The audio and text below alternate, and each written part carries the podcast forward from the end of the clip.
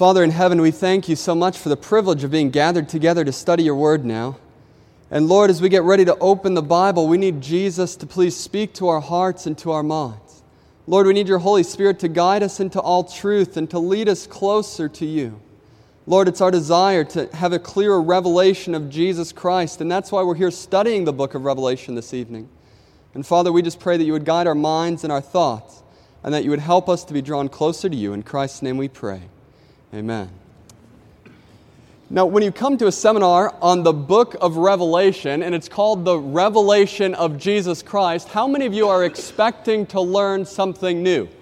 I can tell you that I'm expecting to learn something new, right? Anytime that Jesus is revealed, do you think we're just going to hear the same old thing? Well, obviously, there's going to be things that we know and things that we hear, but as we continue to study the Bible, do you ever learn more about Jesus? Well, I don't know. I remember my first grade of, high, uh, first grade of school that I thought I knew everything about life, right? I thought that after my first year in the first grade that there was nothing more to learn, and then I went on to the second grade, right? And the third grade. Then I went on to middle school, and then to high school, and then to college, and then wherever else, and I constantly was still learning, and I think it's the same way with the scriptures, amen? That we're constantly learning more about Jesus so that we can be drawn closer to Him. And tonight we're going to be looking at a very important topic of scripture called Revelation's eternal sign. Now, we live in a time that's very interesting, a time where people are trying to understand where it is that we came from and how this world began. You're familiar with that, right? In 1831, there was a man by the name of Charles Darwin. How many of you have heard that name before? Charles Darwin, who ended up going to the Galapagos Islands. And what's interesting to note about Charles Darwin is he was actually studying or preparing to be a minister before, before going to the Galapagos Islands. Now, after going to the Galapagos Islands, Charles Darwin was trying to answer the question how did life begin, and how did we get here, and where are we going? And as he was there, he started to study some different birds and different animals and things like that. And he started to understand that we might have come here in a different way than he previously thought. He wrote a book called The Origins and Species, right? Many of you have heard that or maybe even studied it in school. And what Charles Darwin learned was that the way we got here to this earth was that we started out as just kind of a, a, a mix of parts, right? And as time went on and time progressed, we started to evolve into different forms of life. And we would continue to, to uh, evolve from one lower form of life to a next higher form of life and a higher, higher form, higher form, higher form until we get to where we are today. Now, what's really interesting to note about this is that all of this study has gone trying to figure out why it is that life had started and where we were going. Now, it's interesting that once he was starting to study to be a minister, and then he actually became the very founder, or not the founder of evolution, but kind of the one who popular, popularized the theory of evolution, which is a competing theory of where we came from today. Now, many of you have looked up into the stars and thought, is it possible that God really created us? Or did we come from just a series of evolutionary processes that brought us to the point where we are today? Now, the question of origin is very profound to people. I have a friend, two friends actually, in high school, and they didn't ever know who their father was. They were adopted into a family. They never knew who their biological parents were. And for them, there was this great search of wanting to know where they came from. Now, I think God's put that desire in our hearts, right? We want to know where we're from because knowing where we're from helps us to know where we're going. Well, did you know that the book of Revelation actually tells us in a very clear way not only what our origin is, but also the purpose as to why God created us, and a lot of interesting passages. So, tonight we're going to be looking at God's origin and purpose in our lives and how that leads into the book of Revelation. Notice with me a few passages of Scripture there's several passages of Scripture and where we get a little glimpse into the throne room of heaven or a heavenly worship service. Revelation chapter 4 is one of these, and I would invite you to turn there. Revelation chapter 4 and verse 8. And we're going to notice what it is that happens in heaven. And notice the words that the angels use as they praise the Lord for his goodness. It says, Holy, holy, holy is the Lord God Almighty, who was and is and is to come. And notice it continues on. It says, Worthy are you, O Lord and God, our Lord and God, to receive glory and honor and power. For you did what? Created all things, and by your will they existed and were created. Now, what does this tell us about our origin in life? Now, many of us have read the scriptures before, right? And we've started in the book of Genesis, where we see that God is the one that created all life. Now, what is it that the angels and those who are worshiping God in heaven tell him that because of this worship or because of his creation that he's worthy of? Well, it tells us that he's worthy of what? To receive glory and honor and power. What would we summarize that as? Because God created us, he's worthy to receive worship, right? And we see that throughout the passage here. Now, as we look at how the world began and how life started, we realize that the only reason why you and I he- are here today is because there is a God in heaven who created us. Amen? Jeremiah chapter 1, verse 5 says, Before I formed you in the belly, I knew you. In other words, God is the one who is so close to us as his creatures that he was willing to form us we see in the, the Genesis account that it tells us that the Lord God was willing to bend down and to form us from the dust of the earth. Revelation chapter 7, verse 12 says, Thanksgiving and honor and power and might be to our God forever and ever. Amen. Now, notice it continues on in Revelation chapter 10, giving praise to the Lord, and notice why they're praising the Lord. It's because he who lives forever and ever, who created what? Heaven and the things that are in it, the earth and the things that are in it, and the sea and the things that are in it. Now, this is a very elementary beginning to a topic for those of you coming out to study on the book of Revelation. You're thinking, I'm looking to study Revelation, not the origin of life in the Bible, right? And we're not going to be looking at this throughout the whole night. But what's very fascinating to note is that the angels in heaven and those who are worshiping God are worshiping God for one reason since God created, he deserves our worship. Now, we talked about this in night number three that Satan was trying to usurp from God the very thing that God deserved, right? Satan wanted worship as well, not because he created us, but because he created a new system that would cause us to worship that. And then we'll talk about that in a later night of Revelation chapter 13, understanding the Antichrist power and the system that Satan has set up. But we realize, according to Revelation, that the only one who deserves worship is Jesus Christ because he made us. Now, what we're going to look at next in Revelation chapter 14, this is really the heart of the study this evening, and it's going to take several passages in Scripture to kind of unpack it and understand it.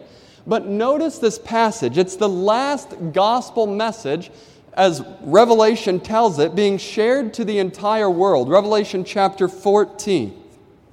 Revelation chapter 14, verse 6, and obviously Revelation uses symbolic language, but we're going to kind of Im- unpack the symbolic language to understand what it is that God is telling us.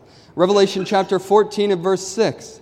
It says, Then I saw another angel flying in the midst of heaven, having the everlasting gospel to preach unto them that dwell on the earth, to every nation, kindred, tongue, and people. Saying with a loud voice, Fear God and give glory to him, for the hour of his judgment is come, and do what?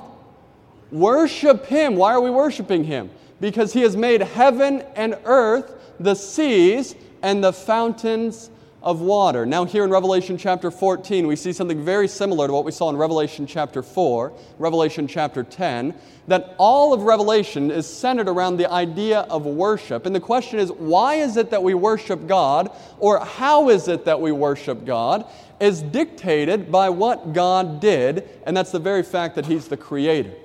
Now, Revelation chapter 14, verse 6 tells us, as we're reading through this, it just says that there was angels flying in the midst of heaven having the everlasting gospel. What does that mean, and how is that significant for us today? Well, we realize that if it was just an angel flying overhead holding a piece of paper that was the gospel, why would that really matter to us? But we see that the idea of an angel, angel also means a messenger, right? That's what God uses the angels for, to send messages of mercy and messages of judgment, messages of everything else.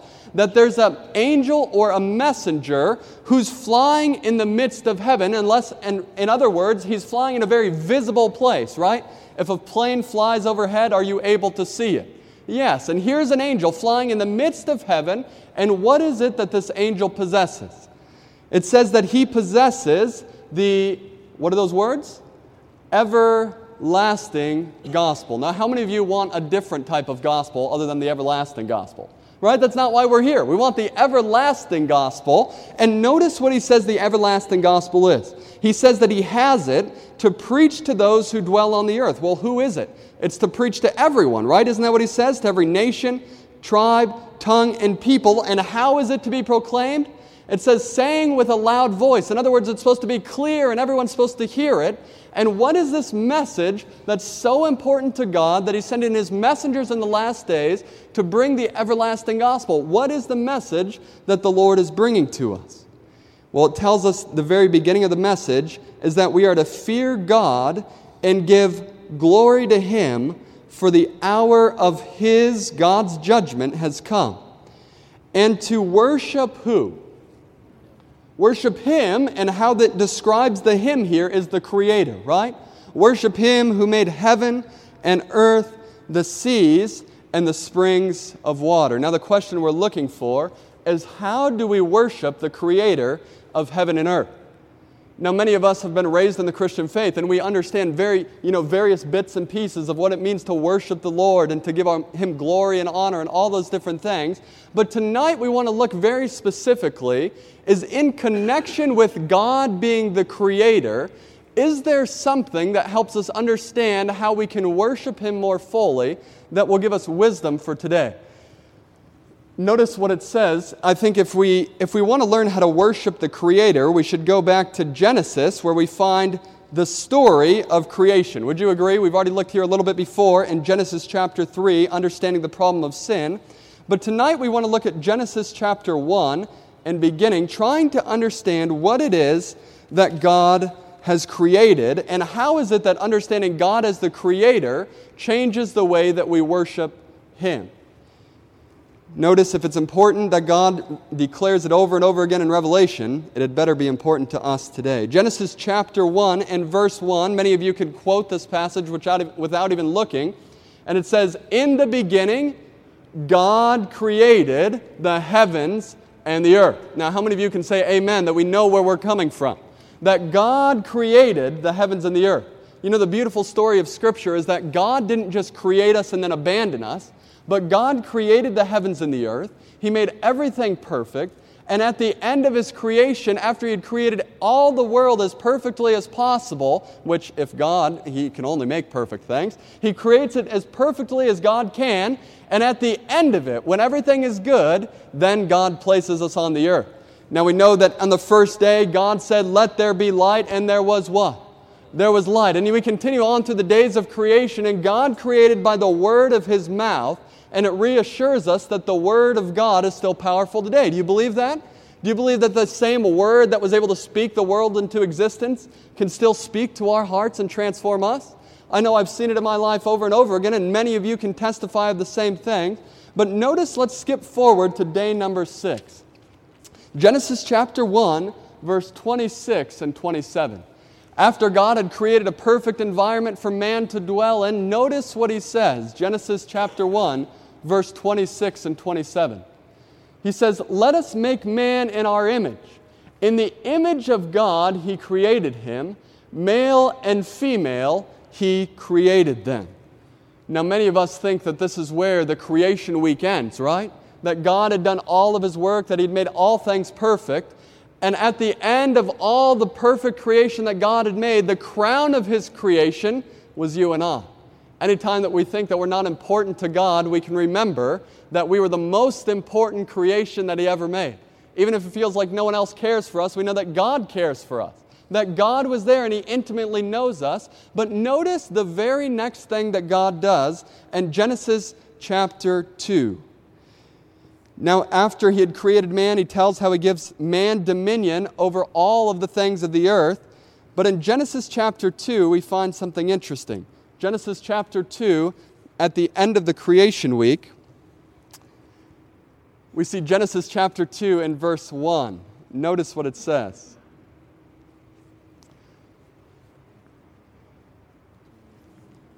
It says, Thus the heavens and the earth were finished, and all the hosts of them. Now, what's interesting to note about Genesis chapter 2, verse 1, that God, after finishing his physical acts of creation, does something that's so beautiful that shows us about the character of God. So, after he finishes all these things, he, he steps back and he remembers the power that he has and allows man to re- reflect on the goodness of God as David is thinking and pondering about creation, notice the words that he writes in Psalm 33, verse 6. It says, By the word the Lord were the heavens made, and all the hosts of them by the breath of his mouth, for he spake and it was done. He commanded and it did what? It stood fast. Have you ever wondered if the promises of God are true? We can know that if God says it, we can believe it because he's faithful to complete what he says. So, God, as, as He stands back and as He looks at the works of creation, it says, Thus the heavens and the earth were finished, and all the hosts of them. And notice verse 2 and 3. It says, And on the seventh day, God did what? Ended His work, right? We know creation week was over. He ended His work which He had done. And He rested on the seventh day from all His work which He had done. Notice verse 3. It says, Then God blessed the seventh day and sanctified it, because in it he had rested from all his work which he had created and made. Now, this is a beautiful thing about creation that God, after creating us, God knew that we needed something that would keep us from working ourselves to death, right? and that's called the day of rest. Notice God gave the seventh day Sabbath, it was given at creation, and it was to be God's perpetual reminder of our roots. You see, God created the world, He created us, and then He says, I want you to take a day. Can you imagine the first day on the job for Adam and Eve, was taking a day off? And as he calls them, he creates them and he gives them this day off, but he makes this day very special. Notice how the Bible describes it here it says there's three things that God did. It tells us that God blessed the seventh day. Then it tells us that God sanctified the seventh day. And then it tells us that God rested on it. Now, you might be saying, what, what significance is that really today? Well, I want to ask you a question. What does it mean to sanctify something? We might hear some different versions, and I can't hear you too well, but one is to make something holy, right? God makes something holy. How many people can make things holy? No one, right? Only a holy God can make something holy. And we realize that God, when He gets to the end of creation week, He says, Hey, the first thing I need to do is give you a holy day on which you can rest and experience and reflect on my goodness of creation. So God blesses the day, He sanctifies it, He makes it holy, He sets it apart, and then what does God do? He rests. Now, I want to ask you a question. Have you ever read this passage of Scripture and thought, why in the world is God resting? I mean, God, the all powerful God who made the universe, took a rest because he was exhausted? Do you think God just couldn't take more than six days of work without getting tired? No, God rested because he wanted to. Unbelievable. How many of you have ever tried to get a meeting with the president? Well, the reason why we probably haven't tried is because we realized that we would quickly fail, right? If you ever wanted to see how hard it was to get a meeting with the president, I would encourage you to just try it. And if you ever get a meeting, let me know because I haven't heard of anyone who's had one yet, right? In the United States, and it would be so difficult to be able to spend any time with him, even just a few minutes. But here, the God, the creator of the universe, says that he wants to rest to take a special day with his. Now, I don't know about you, but that should make you feel pretty. If you feel like you don't have any friends, at least you know that there's a God of the universe who created all things who wants to spend time with you. Now, notice that the Bible continues on to discuss this. And it tells us that the origin of the Sabbath is the Creator Himself. In other words, when we look at creation week, we see that God did all of these things, and we know the various acts that God created or things that God created, but we often forget the fact that God created a very special day in which we can just spend with Him. It's a day where we can take time off, where we're to follow His example, where we're to rest and draw closer to our Creator. Well, tonight, if you notice with me in Genesis chapter 2, after what we've just looked at, it tells us that God ended his work, which he had done, and he blessed it, and he sanctified it, and he made it holy. And all of these things happen. And this makes you think of various places in Scripture where we see that God has told us in other places that we should rest as well. Does anyone think of those passages of Scripture? Notice with me, if you look here, we talked last night about the law of God that endures forever, right? The law is the character of God, it's the very foundation of His government. And what we realize is that in the very law of God, God had given us this same reminder to remember the day that He had created. Notice with me Exodus chapter 20, verse 8 through 10. Exodus chapter 20, verse 8 through 10. And as you read this, it's almost an exact quote of what you read in Revelation chapter 14, verse 6 and 7. And, and notice it with me here. It says, Remember the Sabbath day to do what? Keep it holy. Why are we keeping it holy? Well, because God blessed it.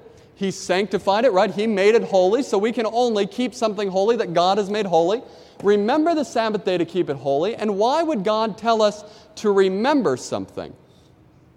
Now, many of us have come to Exodus chapter 20 and we thought, well, this must be the very origin of the Sabbath, right? But how many of you can remember something you were never told? How many of you remember things that you've never learned before? Right? That's not remembering, that's learning, right? But God says, remember the Sabbath day to keep it holy. In other words, this is something that people already knew about long before the time of the Ten Commandments. Now, we know that the Ten Commandments were given about 2,000 years after the, the Garden of Eden experience happened. So we see God in Eden teaching his people to rest, but somewhere along the line, his people had forgotten to spend time with their Creator. Now, do you think it's because many people today have forgotten to spend time with their Creator that we have all this confusion about origins today? Did God really create me? Is God really around? Does God really care? But we realize that the people, because they had been in bondage to slavery in Egypt, that they weren't allowed to rest on the day that God had created for them. But now, after they're brought out of the land of Egypt, notice even how God introduces Exodus chapter 20. Exodus chapter 20 and verse 1, God tells them this very thing. And he says, And God spoke all these words, saying that I am the Lord your God, who brought you out of the land of Egypt and out of the house of bondage and therefore he gives the next Ten Commandments. In other words, when they were in bondage, they couldn't experience rest, right? How many of you know of slaves that get days off? But we realized that when they had come out of that experience, they had forgotten to spend this special time with God, and God says, Hey, I want you to remember that there's a very special day that I want to spend with you as my people. And he says, Remember the Sabbath day to keep it holy. Six days you shall labor and do all your work, but the seventh day is the what? The Sabbath of the Lord your God. Now, some people have read this and they've looked at the Ten Commandments and they say, well, it's the Sabbath of not the Lord their God, but it's the Sabbath of the Jews. You know, this is the Sabbath not for all of us, but it's just the Sabbath that the Jews are supposed to experience. Well, one interesting thing to note here, and we'll talk about this a little bit more as we continue on, because we want to see what the Bible says about this, right? Not just one passage of Scripture we realize that the Jews weren't even created for 2,300 years until the time or until after the time of creation. Does that make sense? In other words, creation happens, the Sabbath is established, and then for 2,300 years, there's no one keeping the Sabbath as a Jew because there's not even a Jew yet. But God is telling these people, hey, this isn't a Sabbath for the Jews. I don't only want to give rest to the Jews, I want to give rest to all people so that they can experience the blessing of the Lord, that they can reflect on creation, and they can remember my goodness to them. Now, notice how the passage continues. It says, In it you shall do no work, you, nor your son, nor your daughter, nor your male servant, nor your female servant nor your cattle, nor your stranger that is within your gate. You know, this is the beautiful thing about God is God doesn't care what your rank is in his kingdom, but you still get the same benefits. In other words, you all get paid time off, regardless of if you're a slave or if you're the owner. And God longs for His people, regardless of their class, to spend time with Him. That's a beautiful thing about God. Now it continues on and it tells us why is it that we're to remember the Sabbath day? Why are we to do all these things? He gives us the very reason. For in six days the Lord made the heavens and the earth, the sea and all that is in them, and rested on the seventh day. Therefore, the Lord did what? Blessed the seventh day and hallowed it. Now, how many of you, as you're reading through this, you're thinking of Revelation chapter 14? I would encourage you, I'm not going to turn on the screen to Revelation chapter 14, but just open your Bible so you can compare with this, noting that this is not just a coincidence that these are being related, Exodus chapter 20, verse 11, and Revelation chapter 14 and verse 7. What's interesting to note is Revelation often quotes from the Old Testament in well over 300 times, and this is one of the longest direct quotes that you'll find in the book of Revelation. Revelation chapter 14, verse 7 tells us that we are to fear God and give glory to Him, for the hour of His judgment is come, and we are to worship Him who made heaven, earth, the seas, and the springs of water. Now, when this one tells us, it tells us that He is the Lord that made the heavens, the earth, and the sea, and all that is in them. In other words, when God is giving this mes- message in Revelation chapter 14, verse 6 and 7, He's saying, I want, there's this loud cry going out throughout the, all the earth, and this angel coming as a messenger proclaiming the everlasting gospel. And why would the angel be telling us and carrying this gospel out if it wasn't something we had forgotten? You see, God is telling us, hey, I want you to realize something. I created a very special day for you all the way in the time of the beginning. I didn't want you to be working yourself to death, but I wanted you to realize that I'm a God who longs to spend time with you. And again in Exodus, we see God reiterating and recapitulating to the people that He's a God who wants to spend time with His children. You see, the Sabbath was never exclusively a Jewish institution. It was given for all humanity. Now, now just go with me on this line of reasoning. For just a second, let's imagine that the Sabbath was just given for the Jews, okay, just for the sake of illustration. Now, why would we say that the Sabbath was given to the Jews? You know, there's all different sorts of reasons that we can talk about. But one very interesting thing is they say, well, you know, it's in the Ten Commandments, and the Ten Commandments were just given to the Jews, and it was just for the Jews. Well, does that mean that God only wanted Jews not to kill each other? Or did God want to prevent us from being killed as well? Did God want us to experience a life free of the pain of adultery?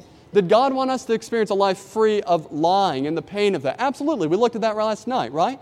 So if we are to say that the Sabbath was just for the Jews, we would have to say that then thou shalt not kill was only for the Jews. That do not commit adultery was only for the Jews. And then because of that, you can go ahead and just grab your neighbor's purse right now and walk out the doors because it's okay with God, right? But we realize that God didn't give this blessing exclusively for one group of people, but that He longed for all of us to have it. Now, I don't know about you, but I read this and I get really excited because I've been a student for many years.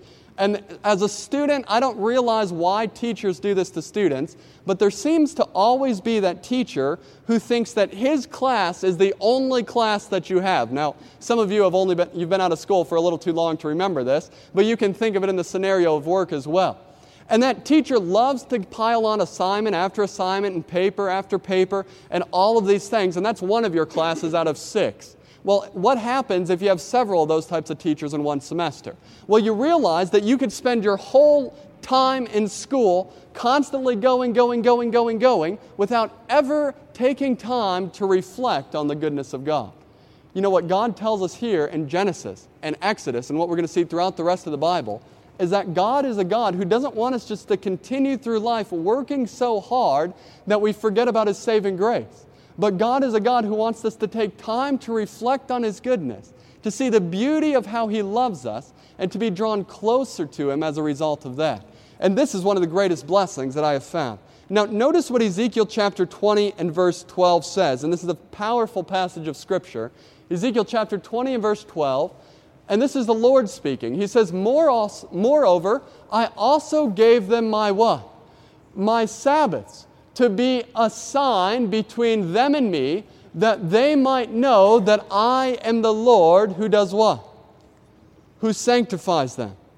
You see, God has given us the Sabbath because He blessed it.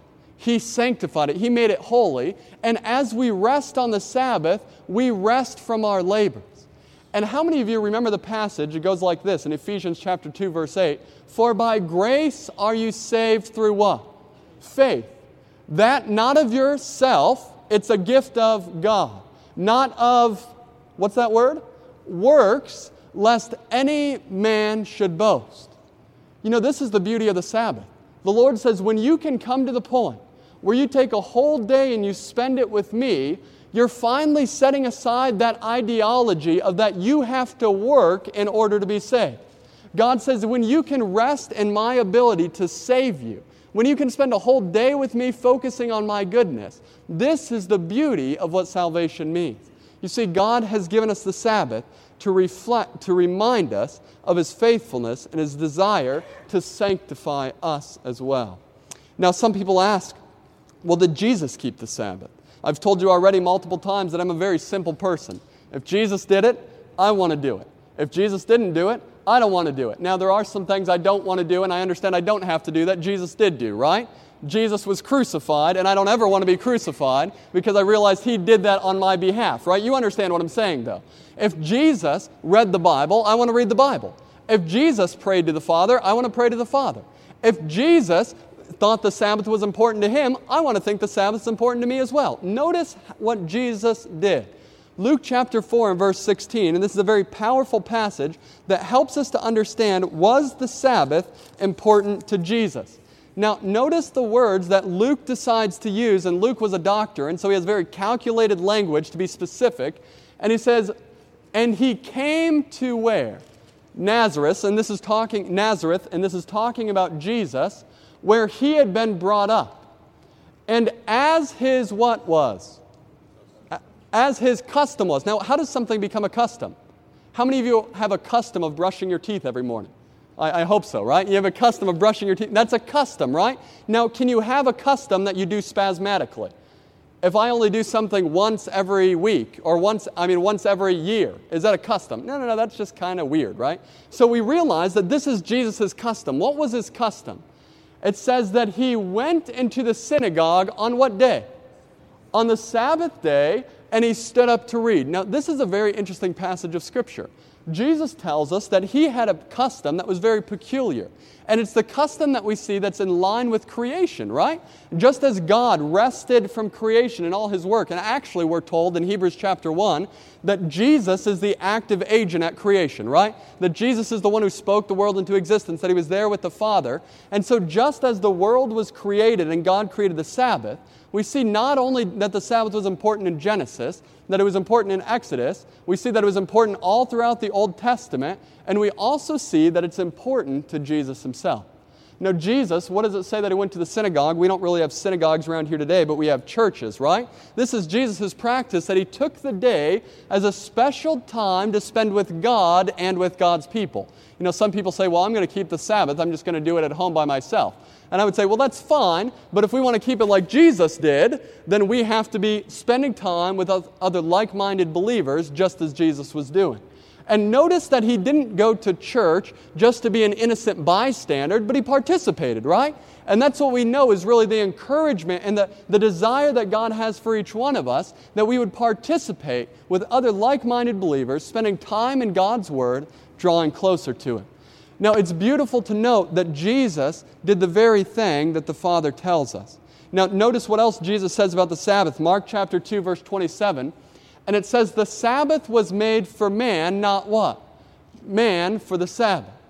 In other words, God designed the Sabbath to be a blessing to us, not for us to be a blessing to the Sabbath. Now, sometimes I've been confused by that language, but let me give you an illustration that helped me. Cars were made for mankind, not mankind for automobiles. Does that make sense? In other words, cars weren't designed because we, you know, they were designed for our benefit, not that we were designed for their benefit, right? And we see that this is what happens with the Sabbath. The Sabbath was given by God to us as a time to rest. Why do we need that time to rest? Well, Exodus, or Ezekiel chapter 20 told that, that it was a time that we could be sanctified by coming close to Jesus and close to Him in His Word, right? Now, notice that the Sabbath, Jesus says that it was his custom. He says that it was made for man, and we realize that the Sabbath is a sign that we worship God exclusively. Now, we'll talk about this more tomorrow, understanding the, the issue of the Sabbath and if it really relates to end time issues. But he says that it was a time, it was a sign that we exclusively worship him and that we love him supremely. Now you say, how is that possible? I want to ask you a question if, you, if someone has a birthday, my birthday is coming up tomorrow, by the way, I'm, I'm glad to be able to spend it with you guys. If someone has a birthday, how does that person know that that birthday is important to you? Now, my birthday just happens to be April 5th, and if all of you came on April 15th and said, We just celebrated your birthday today, you know, you're so important to us, thank you so much, I would think, Yeah, right, you know, you missed my birthday by 10 days, it really didn't matter to you. Now, please, I'm not, I'm not trying to, I hate birthdays and notifications, but it's just an illustration. But we realize that in order to know that someone is important to you, you spend time with them on the day that's important to them, right? Anniversaries, right? How many of you have ever missed your anniversary? I don't want to see a show of hands. But you realize that it's a day that's very important, right? And if you miss that day, the person who's associated with that day feels left out. And God says, hey, there's one day that I've specifically associated myself with, and that's the seventh day Sabbath. I've come into that day and I've blessed it, I've sanctified it, I've made it holy. Now, some people say, well, can't I worship God every day? Well, absolutely. But if we kept the Sabbath every day, we would be homeless. Because God tells us in the Sabbath we're not supposed to be working, we're not supposed to be doing secular things, but we're supposed to be spending specific time with Jesus. Now, this is a beautiful thing that the Sabbath is a sign that we worship Him exclusively and that we love Him supremely. You know, the Sabbath is also a time where we get to reflect on creation. Just like on your birthday, you're reflecting on your last year of life. Or on your anniversary, you're reflecting on your marriage, right? The Sabbath is the memorial of creation. It's a time where you're able to remember the power of God. Now you say, why is creation so important to remember? Well, did you notice throughout the Bible that creation is really the foundation for why we worship God, right? We already looked at those passages throughout Revelation. And as we remember creation, remember that God is so worthy of our allegiance and our praise. Now, Paul also says something in 2 Corinthians chapter 4, verse 6, and he says, For God who commanded the light to shine out of darkness has shined into our heart to give the light of the knowledge of the glory of Jesus Christ. Now, what's interesting about this passage of Scripture is that John or Paul uses the illustration of God speaking light into existence, right? He says, For God who commanded the light to shine out of darkness. What's he talking about there? First day of creation, right? And as we remember the creative power of God to do and to make things happen through the power of His Word, He says that God also wants to make that same light shine in our hearts, right? The light of Jesus Christ. And as we remember the Sabbath, we're able to reflect on the power of God in creation and also the power of God in salvation. You see, this is the beauty of what God gives us and spending us a whole day of spending a whole day together with Him. Now, notice Jesus also told us that the Sabbath isn't something that everyone has to be worried about. That the commandments aren't something that everyone has to be worried about. But notice what he does say. He says, If you love me, you do what? You keep my commandments, right? My birthday isn't important to everyone. Only those who love me. Now, I know you guys love me. We just don't give gifts to each other, but that's okay. But we realize that if we love Jesus, we follow closely to him and do those things that he's calling us to do.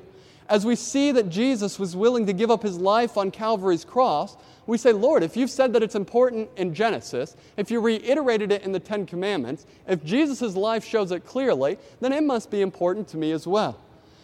Now, notice we're going to look at a few other passages of Scripture because some people have the question well, was the Sabbath just important up until the time of Jesus on the cross?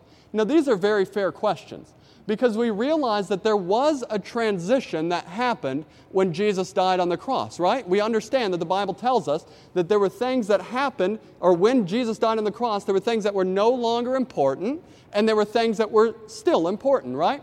Now, we can't just make up our own list of things that are important to God and not important to God. We have to allow God to show us that clearly from His Word. Wouldn't you say that's fair? Now, there are some things that we've already looked at that we won't reiterate here that are done away with at the cross. One is the sacrificial system, right? Jesus was the Lamb of God. John chapter 1 verse 29. Behold the Lamb of God which takes away the sins of the world. And we realize that when Jesus died on Calvary's cross, if you remember reading through the gospel stories, that the temple curtain was ripped from top to bottom. You remember that? And why was it ripped from top to bottom? Because the sanctuary services and the things that were in it were done.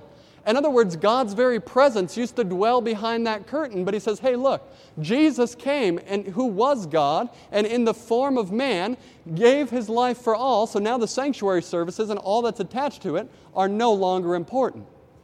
But now our question this evening is does the Sabbath still matter to God after the cross, or was that just something before the cross that was supposed to matter? Notice Jesus' words. Let's go to the source himself. Matthew chapter 24, and you can turn there with me. Matthew chapter 24, verse 19 and 20. Matthew chapter 24, verses 19 and 20. Now, we spent a whole night, the first night, looking at Matthew chapter 24, for those of you who remember it. In Matthew chapter 24, Jesus is describing to his disciples what's going to be happening in the end of the world. Remember, we talked about that? Signs of his coming but also he's describing to his disciples the destruction of Jerusalem and the signs that would be leading up to that. Remember, for those of you who didn't get that discussion or weren't here, we have a recording of that. It's night number one. But as Jesus is looking into the future, right, was the destruction of Jerusalem before or after the cross? 40 years after, it was 70 AD. Was the second coming of Jesus before or after his first coming? It was after his first coming, right? The second coming can only come after the first. And we realize that Jesus is talking about future events here. And when he's talking about this, notice what he tells the people to be careful of. He says, But woe to those who are pregnant and to those who are nursing babies, like my wife, in those days. And pray that your flight be not in the winter or on the what? Sabbath. Now, why is Jesus telling them to not, not be, to be praying that their flight is not in the winter. Well, is it hard to travel in the winter? For those of you, I, I, lived in the UP two years ago, and I realized that it was hard to travel in the winter. Now imagine that without cars and snowplows. So Jesus is telling the people, hey, I want you to be careful. When the destruction of Jerusalem is coming, 70 AD, 30 year, or 40 years after the cross, Pray that your flight isn't on the winter when you have to flee from Jerusalem. When Jesus is coming back soon, pray that you don't have to fly, uh, flee away from other people in the winter or on the Sabbath day. Now, why on the Sabbath? Jesus says, Hey, I don't want you to be worried about running from people on the Sabbath. That's a day that you're to spend with who? With me. Now, does this sound to you like the Sabbath was still important to Jesus after the cross? Now, this is just one passage, right? But after this passage, we can say, yes, this sounds like it's still important to Jesus, and we're going to notice as we continue on. You see, Jesus is the one who tells us that the Sabbath is important. Now, the next question that naturally comes up, and this will help us still answer our question is the Sabbath um, is it important for us today? But the question that some people ask is well, what day is the Sabbath, right? What day is the biblical Sabbath? And this is a very fair question, and one which we, as good Bible students, need to be turning to our Bibles to find the answer to. Now, if we looked on our calendars, that we, we know from Genesis chapter 2 that it says that God sanctified which day? The first day, second day, third day, fourth day? No, no, no. It was the seventh day, right, as the Sabbath of the Lord his God. We see that Exodus tells us that it's the seventh day that the Sabbath is what is referred to in Luke chapter 14 and in Mark chapter 2. So the question is, what day is the Sabbath? Well, if we were to look on our calendar today, we would realize that it's Saturday, but the question is, what does the Bible say to answer this question? Now, in order to answer this question, we're going to look at some chronology in Scripture dealing with the last few moments of Jesus' life on this earth. And through this sequence of events, we're going to be able to see clearly which day is the Sabbath and which day is not the Sabbath. Notice what it says. We'll let the Bible explain itself. This man went unto Pilate and begged the body of Jesus. And he took it down and wrapped it in linen and laid it in a sepulchre that was hewn in stone, wherein never man was laid. Now, notice it continues on. And that day was what day? What does the Bible call it? The preparation day. Now, the day that Jesus died, the Bible calls it the preparation day. What day do we call that? Friday, right? Good Friday is the day that Jesus died. Now, notice as it continues on. And it says, and that day was a preparation day, and the Sabbath did what? Drew on. In other words, got closer. And the woman also, which came with him from Galilee, followed after and beheld, and beheld the sepulchre and how his body was laid. And they returned and prepared spices and ointments and did what? And rested the Sabbath day according to the commandment. Okay, we're all together as we're reading through this. Notice how it continues on. Now, upon the first day of the week, very early in the morning, they came unto the sepulchre bringing the spices which they had prepared, and certain others with them. Now, many of us have read this passage so many times, and it doesn't take a lot of explanation to understand what's happening here. But notice the sequence of events that we have outlined. It says, in Jesus' death, in the story of his, his death and crucifixion, Jesus was crucified on Friday. And that's why we celebrate Good Friday, or many in the Christian worlds do. So Jesus died, and the Bible calls that the preparation day, which was Friday. And then he rose on what day? Sunday, right? Everyone knows that Jesus rose on Sunday, Easter Sunday. And this is what, what happened between Friday and Sunday. Well, it says that he was in the grave on the Sabbath, and the women rested on the Sabbath according to the commandment. Now, this is very interesting. This helps us understand what day is the Sabbath according to the Bible. Well, it's not Friday and it's not Sunday, but the Bible actually says that the Sabbath is Saturday. Now, notice we're going to continue on and see, still answering, trying to understand this question is this really what happened? Is it really the Sabbath of the seventh day? Now, there's actually eight texts in the New text, Testament that talk about the first day of the week. Now, you have to understand that the name Sunday was not a name commonly used back then, right? That's a modern term that we use to designate the first day of the week. But Jesus and the Bible tells us that there's actually eight passages of Scripture that you can look at in all of the New Testament that talk about the first day of the week. Now, tomorrow night, we're actually going to look at that some before we get into the main part of our presentation, and we'll look at every one of those passages. Five of them are actually included in the crucifixion story, three others of them have, are, are in the uh, book of Acts, and we will be looking at those together. But there's only eight texts in the New Testament that mention the first day of the week, and in them, none of them tell us that we're to keep the first day of the week as the Sabbath. Now, we'll continue on. We'll look at those tomorrow, and it's okay to have questions, and we'll kind of unpack that to make sure we're not overlooking something. But many people say, well, the reason why we keep Sunday today as the Sabbath is is in honor of the resurrection. How many of you have heard that or have even said that before yourself or thought that? I mean, I've thought this many times. You know, we keep Sunday because in honor of the resurrection. Now, is that what the Bible tells us to do? Does the Bible tell us to rest on Sunday in accordance with giving honor to the resurrection?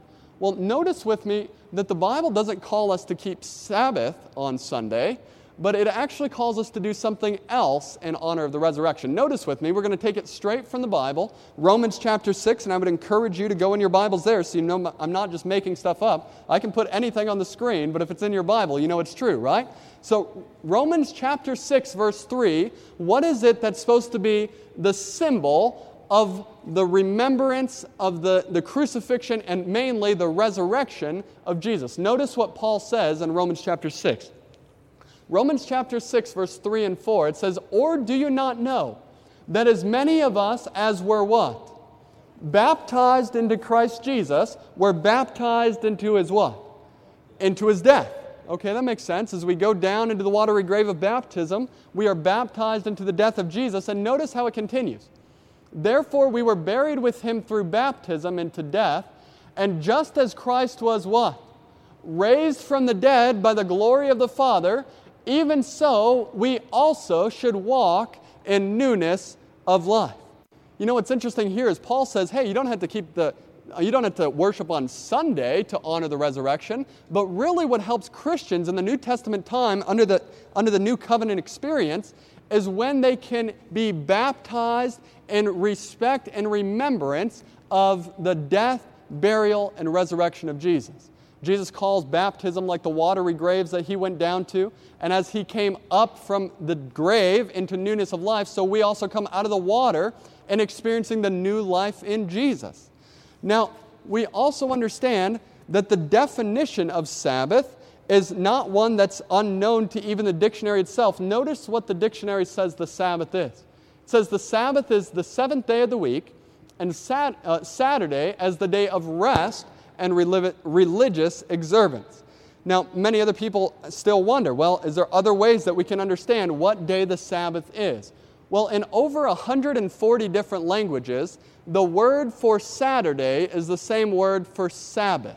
Now, here's just a couple examples. In Spanish, where my family lives, they live in New Mexico, not Mexico, but New Mexico, right? You don't need a passport to get there.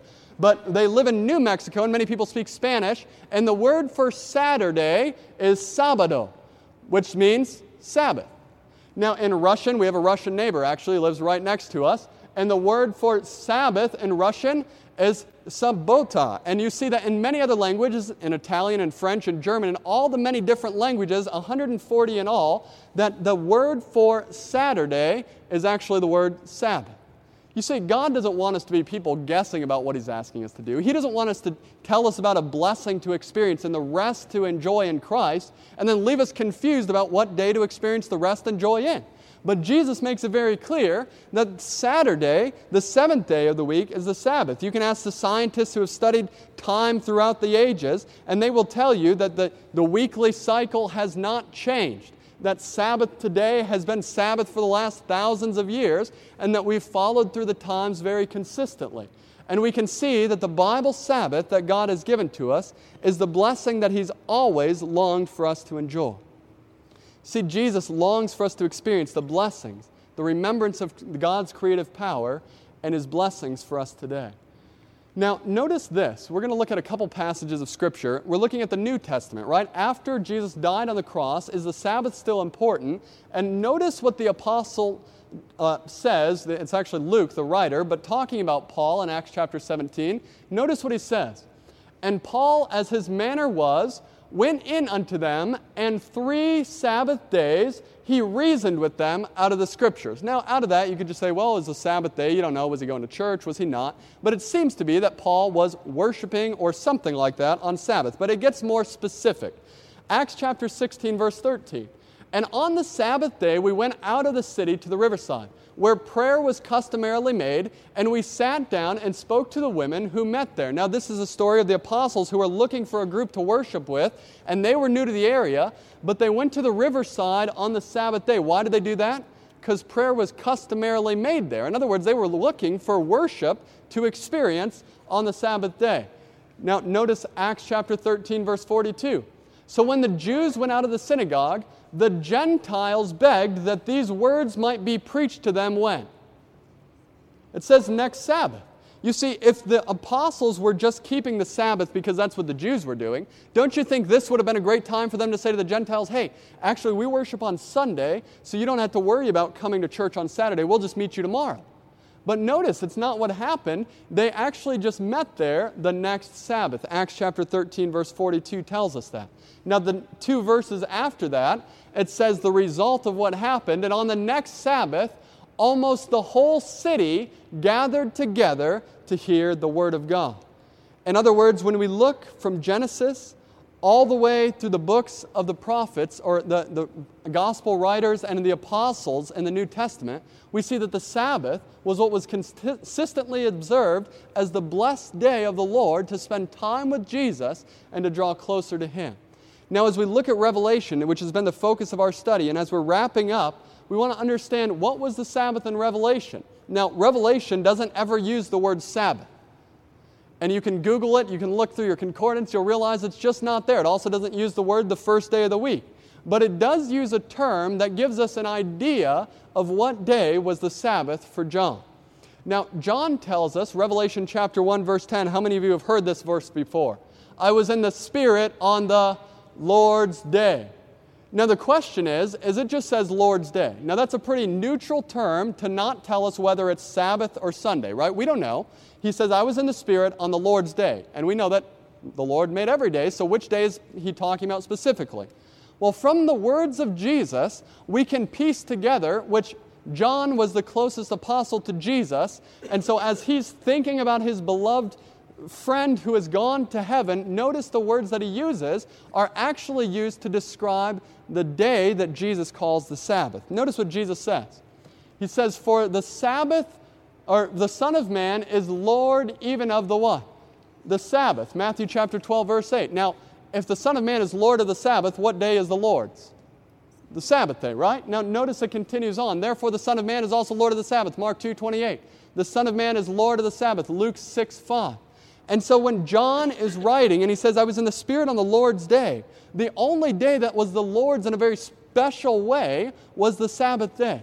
In other words, we can rest our case that as we look at the Bible and ask Jesus, Jesus, is there still a day that you're giving us to give us rest? You know, has God changed his mind and just wants us to be workaholics today? Or does he still have a blessing for us to experience? He says, all the way from Genesis, all the way through the Bible, even the example of Jesus, the example of the apostles, we see that the Sabbath was important to God. You know, Malachi chapter 3, verse 6 tells us that the Lord says that I am the Lord and I do what? I change not. How many of you are thankful that God doesn't change halfway through? In other words, we're not trying to figure out, you know, what, what's God talking about here? I don't, I, don't, I don't realize what's taking place. But God says, I'm the Lord, I change not. And when He does have any sort of big transition, in other words, the, the temple system is done away with, the sacrificial system, God makes it very explicit, right? He rips the veil from top to bottom. There's discussion all over in the New Testament about it. There's discussion in the Old Testament pointing to it. And it's very clear that God doesn't do anything, that He doesn't change and that He's faithful. Now, just to recap what we looked at, this is what we've discovered together this evening that the Sabbath was given at creation, that the people were reminded of it at Sinai, that it was kept by God's people throughout the Old Testament, that it was kept by Jesus Himself, that he, it was honored by His disciples, and that it was a sign of God's power, right? Ezekiel chapter 20. It was a sign between me that I am the one who sanctifies you, right? You can't save yourself, but as you rest on the Sabbath, you're remembering the power of God to sanctify and change your heart.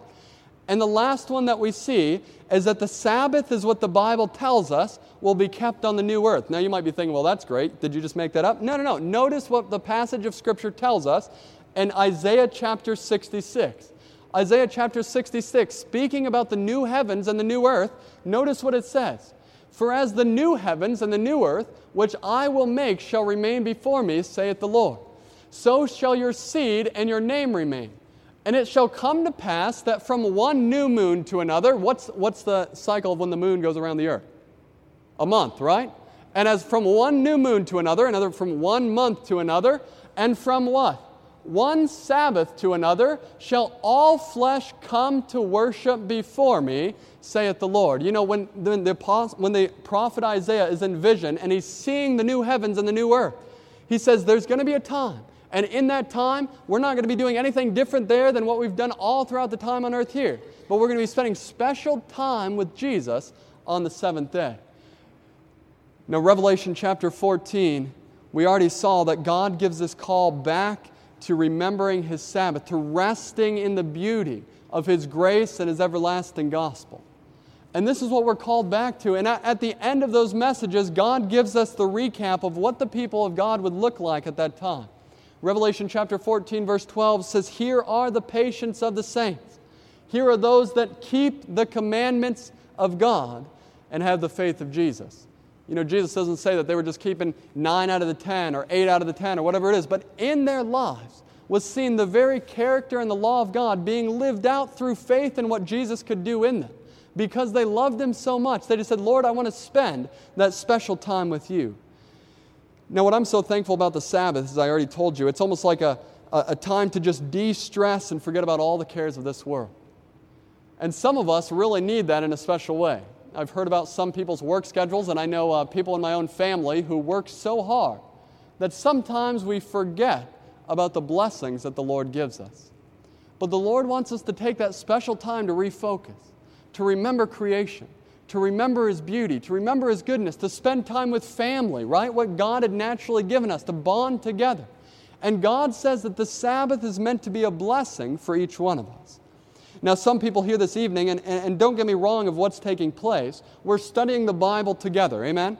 We just want to see what does the Bible say. This is not a point the finger session. This is not who's better than who. But notice what the Bible does tell us. Proverbs chapter 4, verse 8. This is one of the first passages of Scripture I ever heard, and it's been a great encouragement to me, and I hope it is to you. Proverbs chapter 4, verse 18. It says, But the path of the just is like the shining sun, that shines even brighter, ever brighter, until what? The perfect day. Now, what does that mean? When the sun comes up in the morning at 6 o'clock, is that the brightest it's going to be for that day? But is it enough for you to see? Absolutely. You, you continue to walk around, you can see, you can work a little bit, right? But as the day progresses and the sun continues to rise, does it get brighter? Do you do more? You know, can you, is your clarity of vision a little bit better? And this is how it is that the Bible describes us and God.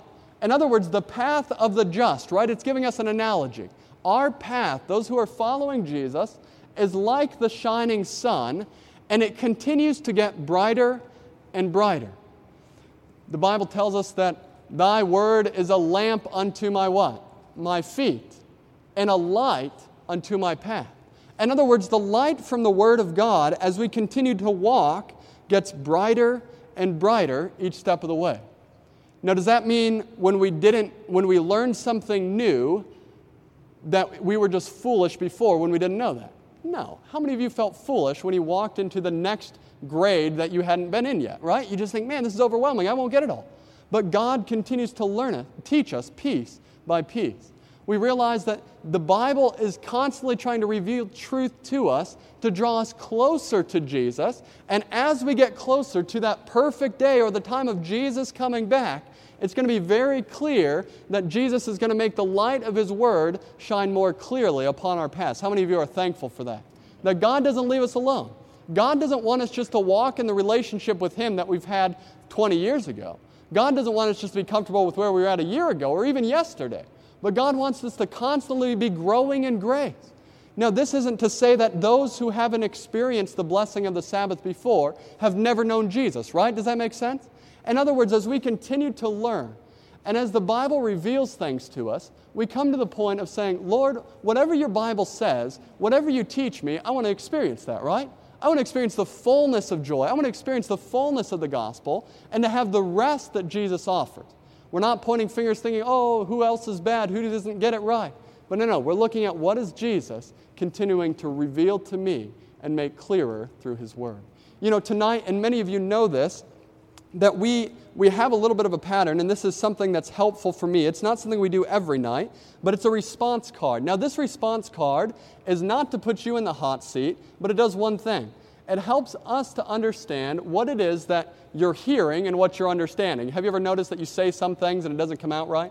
So, this is a time that we can use this response card, and I would encourage those who are going to be passing this out to pass it out at this time, where we can just look at this topic that we've just studied together. And what we want to say is is it clear from the Bible? If it's not clear from the Bible, I don't want anything to do with it. But if it's clear from the Bible, how can we continue to learn more about it? Now, some of you, if you've come through this presentation, this is old news to you and you've heard it before. Others of you, have you've heard it, it might be the first time, and there might be questions. And notice there's some great helpful questions that will just help us to understand what it is that we heard from this message today. And also, it gives us an opportunity to respond to what we're hearing, right? Jesus doesn't want us just to learn, but he says, Blessed are those who hear those words and keep them and do those things which are written therein, right? That was Revelation chapter 1, verse 3. And notice what this card says. You can, you can put your responses there. The first one says, I love Jesus and I want to keep his commandments, right? Isn't that what John, Jesus says in John chapter 14, verse 15? If you love me, you keep my commandments. Number two says, I choose to worship him who made heaven and earth by keeping the seventh day Sabbath. Lord, I want to do that thing. If you're calling us back to that in Revelation chapter 14, verse 7, help me to understand it. Now, there might be some who say, Well, I'm not so sure about that. I would like some more information on this topic. It's new to me. I haven't heard this before. I have questions about it. And please check that third box. Now, if you have specific questions, check the fourth box and write them on the back of this card. This is a time for us to learn together to explore the Bible and say, what is important to Jesus? Because if it's important to Jesus, I want it to be important to me. This media was brought to you by Audioverse, a website dedicated to spreading God's Word through free sermon audio and much more. If you would like to know more about Audioverse, or if you would like to listen to more sermons, please visit www.audioverse.org.